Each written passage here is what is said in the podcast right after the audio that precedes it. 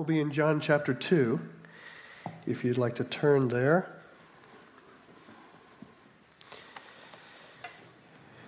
Yesterday was kind of a snow day. Did you get to take a break a little bit, I hope? We got to take a break. Snow days are nice because you have things planned and then you just can't do them. And it just feels good. Yesterday, I was sitting inside my house and I was looking out the window and it, the snow was coming down just right and Christmas music was playing. It just makes the snow better when Christmas music's playing. And we had a fire going. And uh, Army Navy game on. And then uh, went out and got a Christmas tree last night in the snow. It's awesome. Yesterday, I'm just sitting on the couch with one of my sons, and my wife brings me hot chocolate with whipped cream and like peppermint crumbled on top. Like, when does that happen? And it was in an Eagles mug. I mean, it was just perfect. It's just perfect. Now, any one of those things is good. Like, I'll, hot chocolate is good, but hot chocolate in snow is better. You know, a fire is good, but a fire with Christmas tree is better. Uh, you add these things up and they become more meaningful. So by themselves they have meaning and they're perfectly fine by themselves. But in when brought together, there's it's sort of like a two plus two is five. There's like a, a greater meaning when they sort of coordinate them all into the same moment. And I have a sense that today the teaching in the Bible is one that we have studied, or if you've read it before, you've read it by itself, and you've processed it by its, yourself, or by itself. And by itself, it has meaning. It's, it's coherent, it's internally meaningful. Uh, but my hope today would be to um, actually connect it to uh, its partner. And the hope of a, a, greater sense of meaning would come out of it. So, in John 2, last week we did the wedding at Cana. That was uh, Jesus' first miracle in the Gospel of John. John, he calls miracles signs. But Jesus, at this wedding, turns water into wine. Um, and it's a strange miracle for many people. It's, it's very common when throughout preparation for that Sunday, I, it would come up in conversation, and someone would be like, Oh, yeah, I've always wondered about that one. Or I've always struggled to make sense of that one because of the signs in John, it's maybe the most strange. That, uh, that the power of God would be leveraged to make a celebration go better or to spare some people from embarrassment, maybe. It seems lavish. I used the word wasteful in the first service, and I, somebody said, "No, don't do that," and they're right. God doesn't waste anything, but the miracle. I'm, so it's not wasted, and that's what's strange about it. Is the miracle is lavished on somebody. There's no compelling. No one's, no one's lame and gets healed. There's no one starving and gets fed. There's, you know, it's not that there's a war and all of a sudden there's peace. He turns water into wine to make a, a celebration go really well.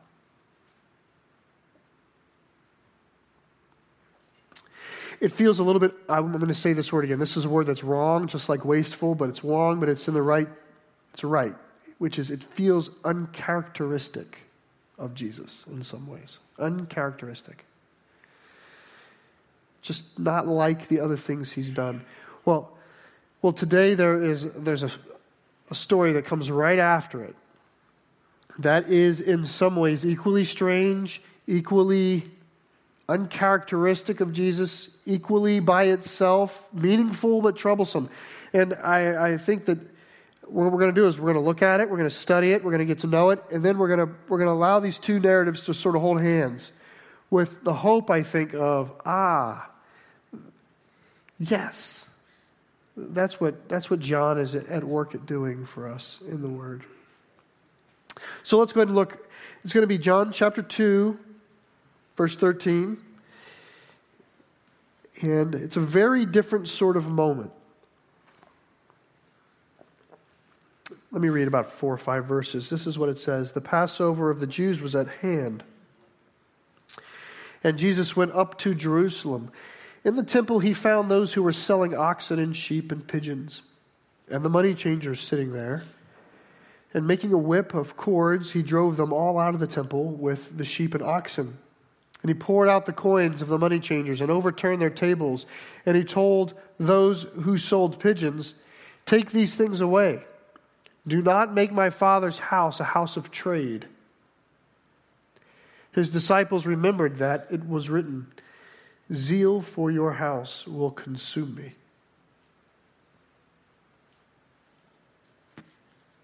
For the Jews, the temple is the most holy place to go. There's only one temple uh, at the time for the Jews. And your average Jew would not regularly go there. They would go there very rarely, actually. And this was one of the most holy days of the year, and it's one of the days that many, many Jewish men in particular would go to the temple with an offering or a sacrifice. That was the standard. In fact, many people traveled, many Jews from scattered throughout the known world would pilgrimage back to Jerusalem at this time. Not all of them, but many of them. If you had the means, this would be the time to travel. This, you might see this is their Christmas. This is the time to sort of spend the money to, to come back home, be with family. And many of them, when, they would come home, they would bring some sort of offering to the temple. You might think of something happened throughout the year in their life would move them to bring sacrifice, whether it was an area where they're thankful, whether it was an issue that they're prayerful. This would be the time when they were able to come to the temple. And what you see here is that on the temple grounds, not in the sanctuary itself, but in the larger grounds, booths and tables were set up to make it easier for them to do that. If somebody's coming from Italy, they're not going to put an ox on the boat. They're not going to pay for their way and the ox's way to get all the way here. They're going to redeem. They're going to redeem the value of the ox when they get to Jerusalem. And what it appears as though an area of the temple, the temple grounds, had been set aside over the years for this to happen. And this area uh, where this is taking place is the outer court of the temple. It's part of the temple, okay? So when we say outer court, I don't want us to think, well, it's not the temple. It's the temple. It's the outer court of the temple. It was a place called the court of the Gentiles. And this is where uh, people who were seeking God could come. So if you were not a Jew, you could never go into the inner court of the temple. You just could not go there. But this is where someone who was caught by God, who had heard the teachings of Yahweh, and thought to themselves, that's true. And throughout, by the way, throughout the Roman Empire, one of the reasons Judaism was legal was because it had it was so different than the Roman or the Greek religion of just make offerings to gods and temples. There was such a moral distinctive about the Jewish faith that many, many Greek and Roman people would be, they were called God-fearers. They were drawn to God. They were drawn to this religion. And God had always been anticipating it. When he had the, the temple, there's a huge court to welcome them 35 acres to welcome the world. Come and worship. And it's in this area that these tables are set up. And something about it is wildly offensive to Jesus.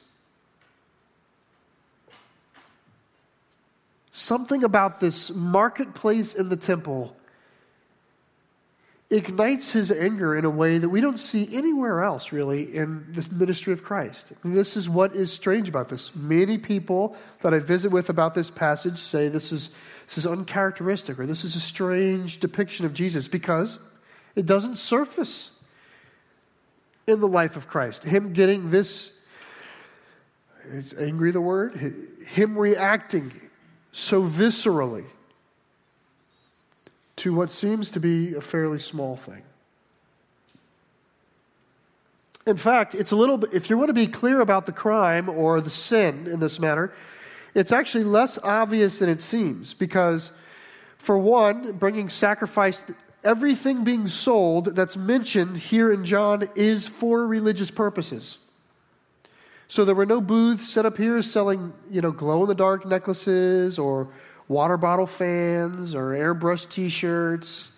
Right? This is not Gatlinburg. This is, it's not, there's not markets of junk, it's religious. Everything here is going to be used for sacrifice. So that's the first thing that's actually the, what's wrong may be less obvious. And I will say this that in the law of the Jews, it's permissible by the Lord for you to not bring an animal if you're if you're coming a great distance, just like I shared, you could bring money and redeem that money for an animal when you got when you got to Jerusalem. So that's not seen as foul play necessarily. And you might think, well, maybe there maybe there's like unrighteous financial gain taking place here. Maybe this is like a, a racket. And it might be. Uh, it might be. In the other Gospels, a very similar situation like this is told in Matthew, Mark, and Luke, in which Jesus does not say, You have made my Father's house into a a house of trade, but rather he says you've made it into a house of a den of robbers or a den of thieves. And that sort of inclines us to think that maybe the financial exchanges taking place were sort of unrighteous in their rate of exchange. But here in John, that, that's not what Jesus is dealing with. In John, it's about, hey, it's, it's a house of trade, is what gets him so, I don't know, fired up. He fashions a whip, not like an Indiana Jones whip. but Think like a herder's whip. You know, he, he shoos out the animals. I mean, he throws tables.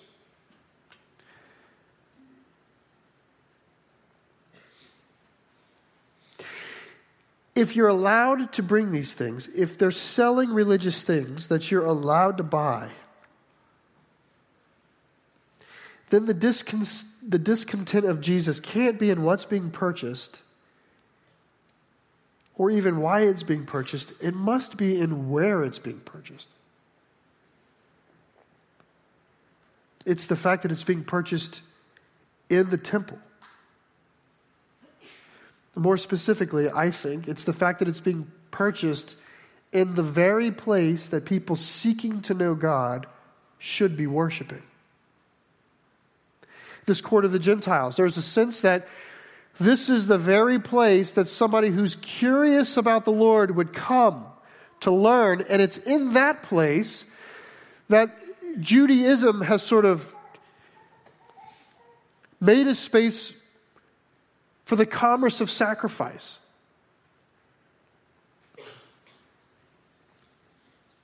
i might describe what's wrong this way. This is what I think is wrong is Convenience for the practitioner of the faith is coming at the expense of the sacred for someone else.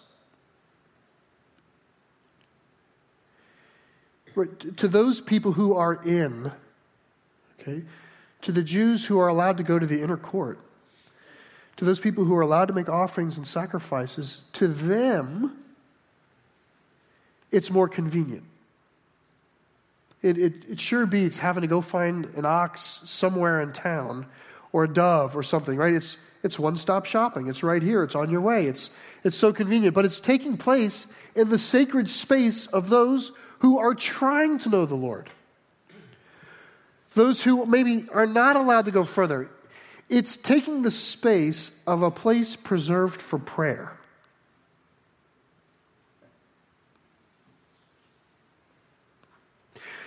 What's convenient for one, and that one is the one who's already in. What's convenient for the person who's in the faith, in this case, is coming at an inconvenience to someone who's on his way.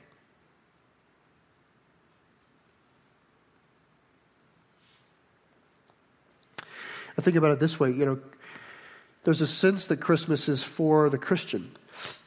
We tell the story, we put up the nativity scenes, we write the songs, we have, we have a, right, it's, it's our holy day.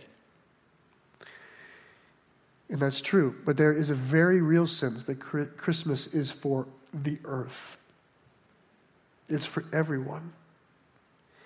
In other words, it's a story that should be, right? Not only should we have a richness in its practice, right? The way we recollect it as followers of Jesus. But for those around us and among us who are seeking God, they know, right? They're, they know that this is our holy day. Their antennas are up a little bit, and this is a time when they may. The story is just as much for them that Jesus Christ came to the earth to save all of us from our sins is something that should be said in the court of the Gentiles as much as in the inner court.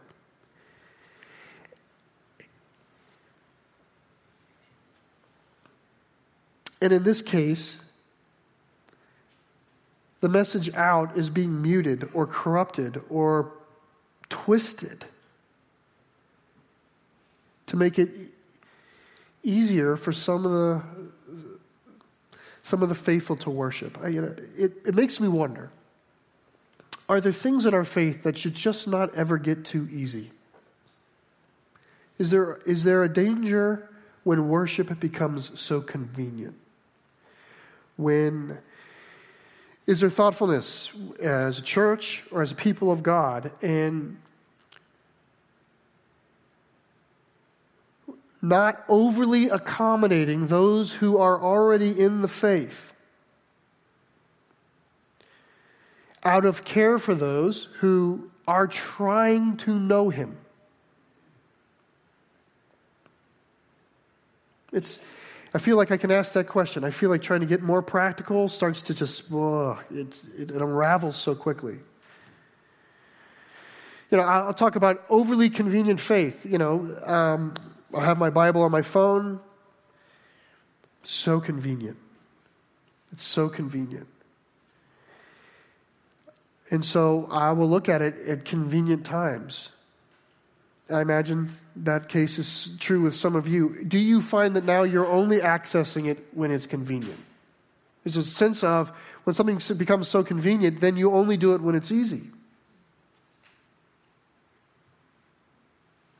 I mean, I would think even if I try to uh, have like an earthly, if I try to role play this account out for myself, I think my, uh, my ability to worship at the temple, I guarantee you would be more if it was a, if it was a, a sheep that I raised and I walked it all the way there.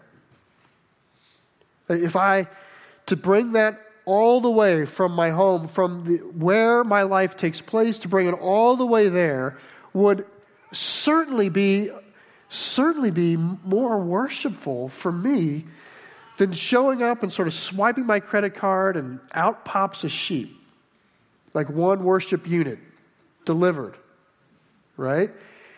And I'd be, and I would just go, you know, and hand it to the priest, and they'd go, boot. You've effectively worshiped today.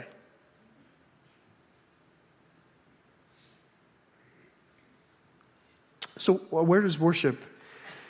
One thought that's in my mind. Where does worship start for you? Does it start when you get in this room or when you get to the building? I mean, I understand, like the car with kids can be so disruptive but it does not mean it's not worship.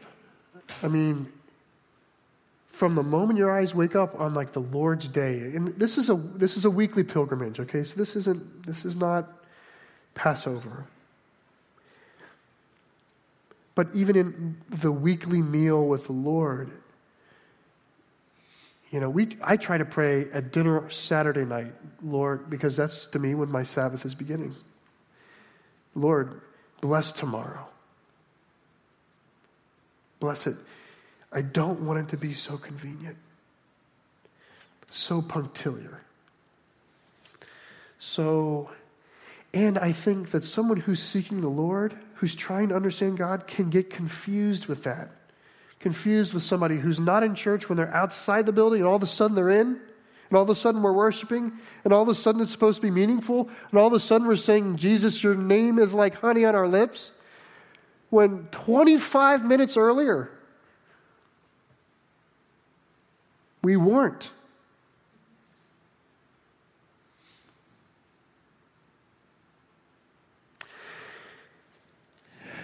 I think Jesus sees this sight he sees the, the space of holiness preserved for the world to know his goodness has been corrupted by a practice of making their religion more convenient. And he reacts.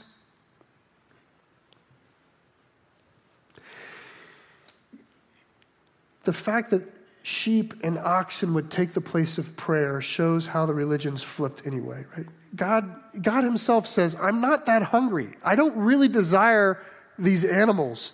What I desire is a contrite heart.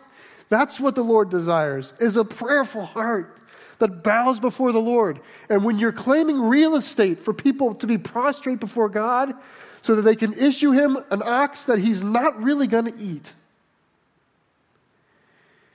You've got it backwards.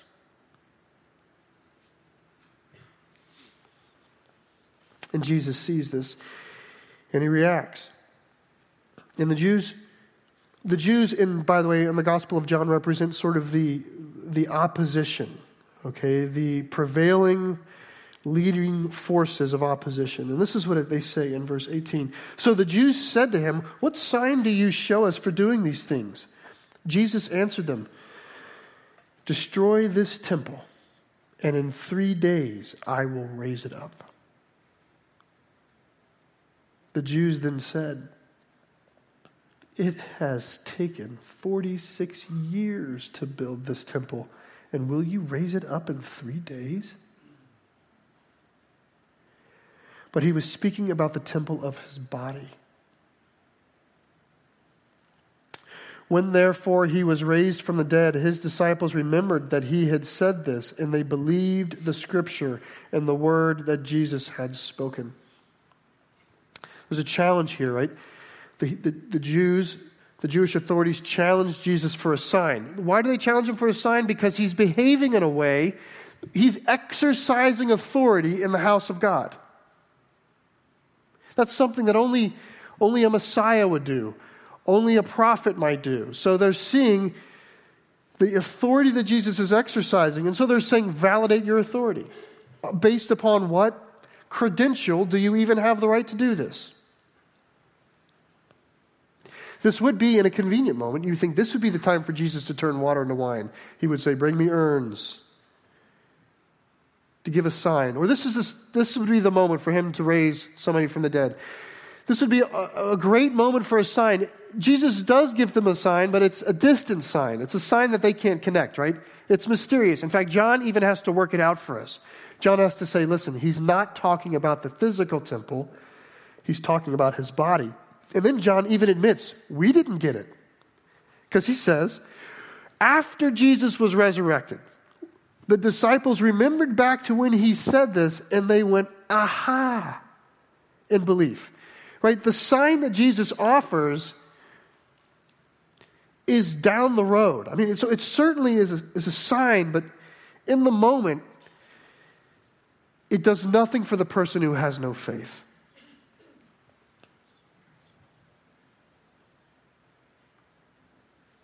I think in this world, there's, there's, so there's folks who are easy believers. I don't mean they're gullible. I, I sort of feel like I was raised this way. Never had, I never once had a hard time believing in God.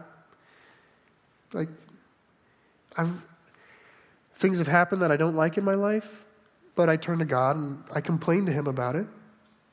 It never, faith was just sort of an easy thing. And then there's people, I don't know how many of what, this is just some categories. And there's folks who sort of live in unbelief and need help out of it. You know, there's sort of like a, there's a skepticism in their blood. And the Lord has to work with them to bring them to believe. And one's not better than the other, I suppose. I suppose to believe without seeing is more blessed. But then there are those who no manner of signs are going to do anything to bring them to faith. Their worldview, their way things are, is so concrete and rigid that you couldn't do anything to convince them. And I think the Jews are like this. They're set in their ways, these Jewish authorities. They're trapped. And even if Jesus were to have done a sign there, they would have dismissed it or twisted it. There's times he does signs through the Gospels, and they go, well, that's the devil. In John 11, in the 11th chapter of this Gospel, he's going to raise Lazarus from the dead a, it's a public sign that the whole countryside outside Jerusalem hears about. Everybody knows about it. He was in the tomb for four days, and Jesus calls him out to life. And there's a buzz. And there's such a buzz that you know what the Jewish authorities say? The chief priest, it says this in, in John 12.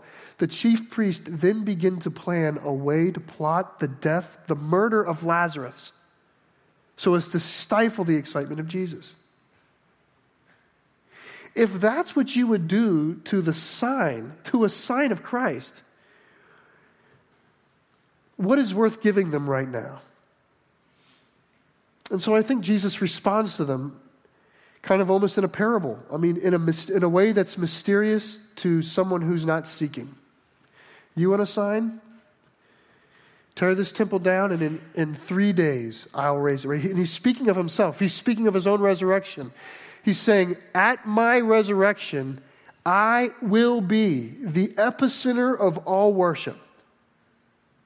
Just, just think about that for a second.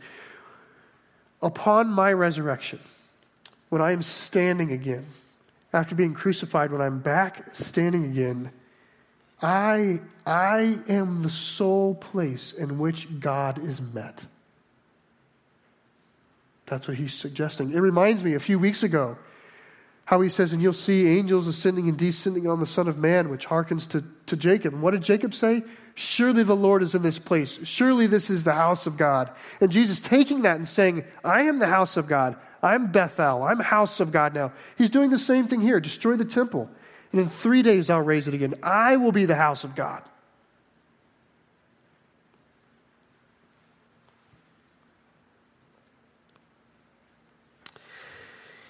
In this narrative, he's coming to people who should know how to worship.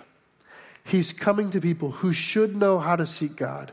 He's coming to people who, above all people on the face of the earth, should know that God's promise is supposed to extend to all the nations, and yet they have co opted the court for the convenience of their own religious transaction.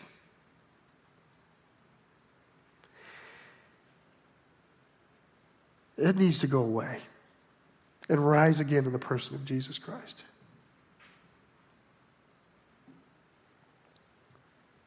Now, this account is coherent by itself, it has its own meaning by itself. And Jesus is uncharacteristic in it by itself. You know, you, people read this and they say, wow, man, I don't know what to do with this angry Jesus. Or with this Jesus who's so concerned about holiness. Think about this. If Jesus is the temple, right, and if we, by extension, is the church, these words are given to us. We're the body of Christ, we're the temple of the Lord. That means that Jesus right now is every bit as concerned with the holiness of the temple. He's concerned about how you and I engage with him, how we approach him. He's not less concerned. This was not like a bad day for Jesus. He's just as concerned now. I mean, there's hardly ever a time when I'm approaching just personally with the Lord, where I'm approaching the Lord, where I'm not mindful of the fact that I'm not worthy to approach the Lord. Like there's something wrong with me, or there's a sin that I've done that's in my memory, or there's something that, there's a way that I know He would like me to be that I'm not yet. Like my sin, like the psalmist, is ever before me when I go to the Lord. And in some ways, when you take this account, it should be. There's some sense. It's not that Christ in me wants me to be holy. He's white hot zealous about turning over everything in me that's not His. He's discontent with the clutter in my court. He wants to purge it. He doesn't just want it just to slowly migrate out, He wants to throw it out.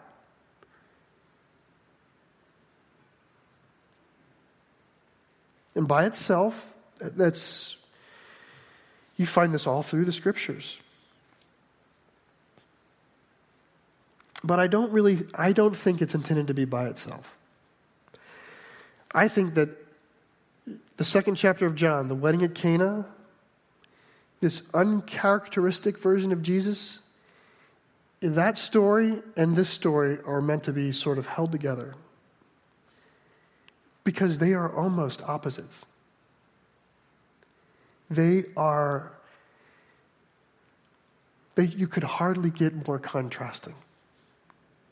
And they're right, they're right beside one another. In fact, many scholars, this cleansing of the temple in every other gospel, Matthew, Mark, and Luke, takes place at the end of his ministry. It's as though John grabs this thing and says, But it fits perfectly right here. And he puts it at the beginning. He takes this account and he puts it right with this wedding. Just think in, in the wedding, the wedding represents all the teachings of Jesus how he eats with sinners and he walks with tax collectors and right there's a grin on his face and he's glad that the, the celebration's going well. In fact he wants it to go better. And it's just this outpouring of love and grace and kindness it's the passages of Scripture. No more do you call me teacher, for now I'm your friend. No more do you call me master or Lord, I'm your friend. There's this warmth in the wedding at Cana and this humbleness in the wedding of Cana. He's not just, he's not doing that to people who deserve it. He's doing that in a backwater town at a country wedding. He's going to people who don't deserve it, just the, the low. And he's going to the low, giving them this rich wine, this great love, and this kind friendship. You have one verse in between. He says, and he went down to Capernaum, and then the next verse is, and he went up to Jerusalem. And you find among those who should know a holy intolerance of Christ about worship.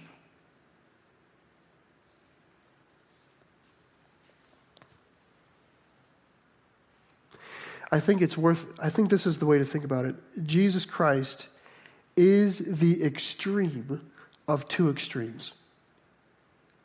He is more concerned about holiness than we'll ever, ever appreciate in this life. And he's more warm and kind and loving and friendly than you've yet to discover at the same time. He's not just extreme about them, he represents the extremities of opposite extremities. He would enter your home with a warm kindness that I think all of us fail to fully appreciate. The way He wants to be part of our lives and in and make things better, make things overflow and bring joy. Those things are deeply in His nature. And He has about us individually a continual intolerance and desire to ferret out the littlest thing that's wrong with us. And I think they sit together because otherwise we teach them lopsided. Right? Sometimes, in an attempt to talk about Jesus' love, we're like, oh, I hope someone doesn't look at this narrative, the cleansing of the temple. Or sometimes when we talk about the holiness of Jesus, we ignore or downplay. And I, I think John's putting to say no. He is both extremities at the same time.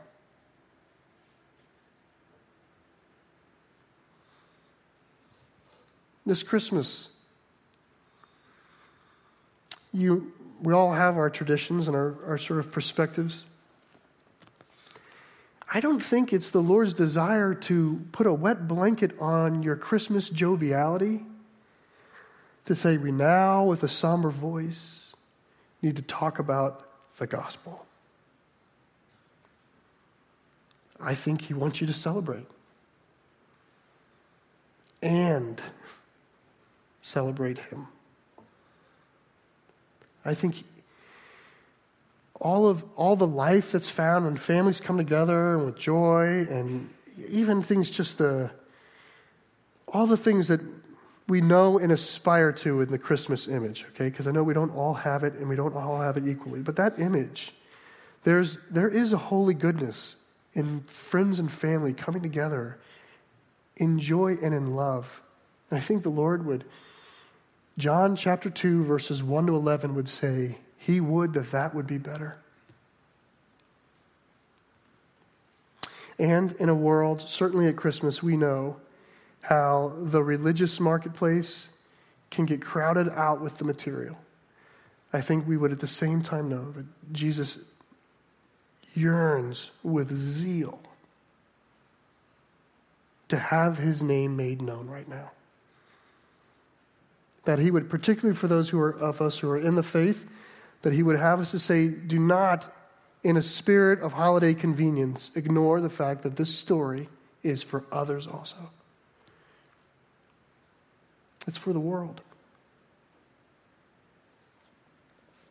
It's my prayer this year that we celebrate well and that we worship well at the same time, not at expense of one another. Let's pray, Lord.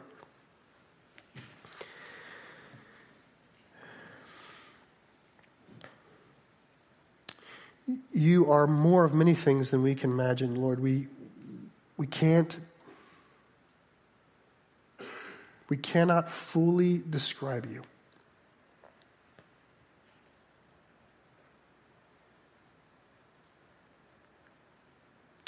You knew us at our birth, you knew us at our conception,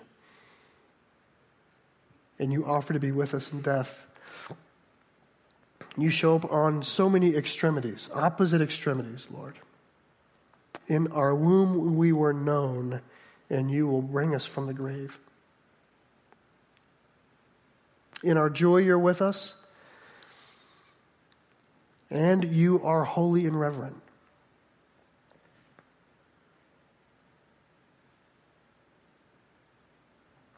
I pray, Lord, that in our life and in our circles and where we come and go through different phases, whether it's from celebration to sobriety, Lord, that in all those things we know that you have, you're fully present. Help us, Lord, not to pursue this holiday as though it is not a holy day. May we be thoughtful of those around us. Make space for them to know you. When we pray this, Lord, in Jesus' name, amen.